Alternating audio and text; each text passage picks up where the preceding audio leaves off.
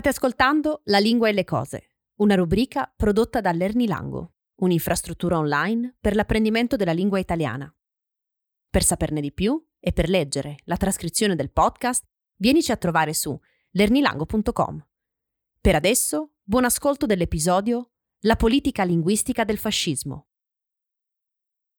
L'episodio di oggi è un sequel dell'episodio precedente di questa rubrica, cioè l'italiano scolastico e dell'episodio della rubrica Le cose italiane intitolato Il fascismo in poche parole. Come sequel di Italiano scolastico, questo episodio vuole fornirvi un esempio storico di imposizione di un modello linguistico da parte di un regime politico, mentre come sequel di Il fascismo in poche parole vuole mostrarvi uno dei campi di intervento della politica del PNF, cioè del Partito Nazionale Fascista. Incominciamo dunque. Mussolini al potere. Conquista, in modi discutibili, il potere assoluto in Parlamento, arrivando ad instaurare un regime a partito unico, una dittatura, insomma, uno Stato totalitario. Tutte queste definizioni hanno in comune una sola cosa. Lo Stato è sovrano, lo Stato è i cittadini, i cittadini sono lo Stato, lo Stato controlla la vita pubblica e privata dei cittadini, lo Stato detta le leggi e punisce chi non le rispetta.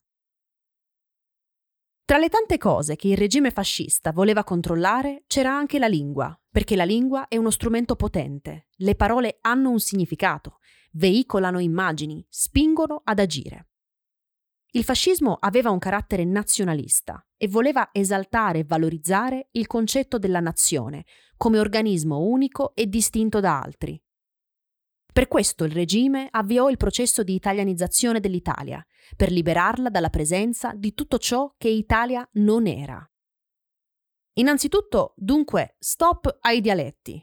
In televisione, sui giornali, al cinema, a teatro, a scuola e nella letteratura si doveva usare solo la lingua nazionale. Il regime però temeva di perdere il consenso delle masse dialettofone, così decise di attuare una tolleranza maggiore, soprattutto al cinema. Furono infatti autorizzati alcuni film con presenza dialettale, come Avanti c'è posto. I forestierismi, cioè le parole provenienti da altre lingue, furono banditi perché minacciavano l'identità nazionale e diminuivano il prestigio della nazione. Tra febbraio e luglio 1932 fu bandito un concorso a premi per sostituire 50 parole straniere con equivalenti parole italiane. I partecipanti al concorso dovevano proporre delle parole italiane che sostituissero quelle straniere. Tra il marzo dello stesso anno e il marzo del 1933 fu inaugurata sulla Gazzetta del Popolo, un giornale italiano, la rubrica Una parola al giorno, in cui si proponevano sostituzioni di forestierismi. Furono inoltre emanate molte leggi che scoraggiarono o proibirono l'uso di forestierismi. Chi veniva beccato a usare parole straniere doveva pagare una multa. Un decreto dell'11 febbraio 1923 prevedeva una multa quattro volte maggiore per chi avesse usato pubblicamente dei forestierismi nelle insegne commerciali. Successivamente la multa crebbe e un altro decreto la portò a 25 volte maggiore.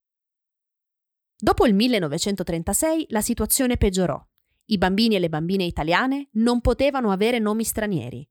Molti enti prestigiosi furono costretti a cambiare nome. Il Touring Club italiano diventò la Consociazione Turistica Italiana. Il Club Alpino Italiano diventò il Centro Alpinistico Italiano. La Reale Automobile Club d'Italia diventò la Reale Automobile Circolo d'Italia.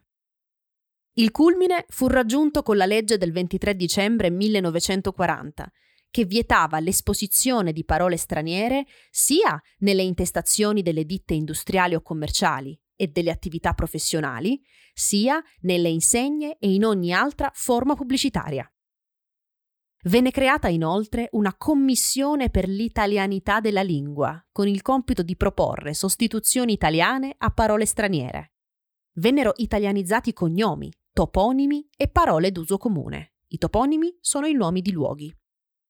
Ma vediamo ora quali criteri furono adottati per italianizzare le parole straniere.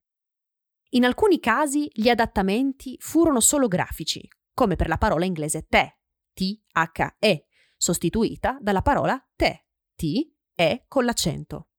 In altri ci fu un adattamento del suono, come la parola inglese autocar adattata in autocarro.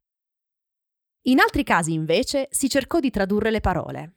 Check diventa assegno, bar diventa mescita, brandy e whisky diventano acquavite, sandwich diventa tramezzino, Courmayeur, un paese italiano in Valle d'Aosta, diventa Cormaiore.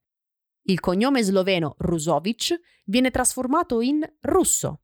Football diventa palla al calcio e molte, molte altre parole vengono tradotte in modi molto buffi. Nella trascrizione di questo podcast troverete un link che vi rimanderà ad una tabella contenente altre parole straniere italianizzate durante il fascismo, così potrete divertirvi un po' e farvi quattro risate. Quella contro i forestierismi è una battaglia combattuta ancora oggi, soprattutto sui social. Molte persone sono contrarie all'uso intensivo di queste parole nella nostra lingua e molti richiedono una politica linguistica in difesa della lingua italiana. Come sostiene la linguista Valeria della Valle, l'intento di queste rivendicazioni è nobile perché dimostra un attaccamento al proprio patrimonio culturale, di cui fa parte anche la lingua. Ma secondo lei la lingua non può essere controllata da un'istituzione, la lingua non può essere imposta dall'alto. Infatti, il contatto tra le lingue ha sempre caratterizzato l'evoluzione storica delle lingue. È un processo naturale e inevitabile da tanti punti di vista. Più diminuiscono le distanze e più si entra in contatto, più si entra in contatto e più ci si influenza a vicenda. Proteggere la purezza della propria lingua significa costruire dei muri per tenere qualcuno fuori, o per portarlo dentro e omologarlo annullando le sue caratteristiche. E poi la situazione attualmente non è così tragica. I forestierismi rappresentano solo il 3% dell'intero vocabolario italiano. Ma su questo non aggiungo altro, perché registrerò un episodio che parlerà proprio dei forestierismi e del dibattito attuale. Tornando a Valeria della Valle, insieme al regista Vanni Gandolfo, ha cercato di argomentare la sua posizione riguardo all'istituzione di una polizia linguistica nel documentario Me ne frego, fascismo e lingua italiana, che ripercorre le tappe principali della politica linguistica fascista. Documentario che vi consiglio di guardare, lo trovate su YouTube. In questo documentario vedrete filmati autentici di questo periodo. Dunque, siamo arrivati alla fine di questo episodio e come sempre vi saluto con una domanda. Fino a che punto, secondo voi, è giusta la contaminazione linguistica?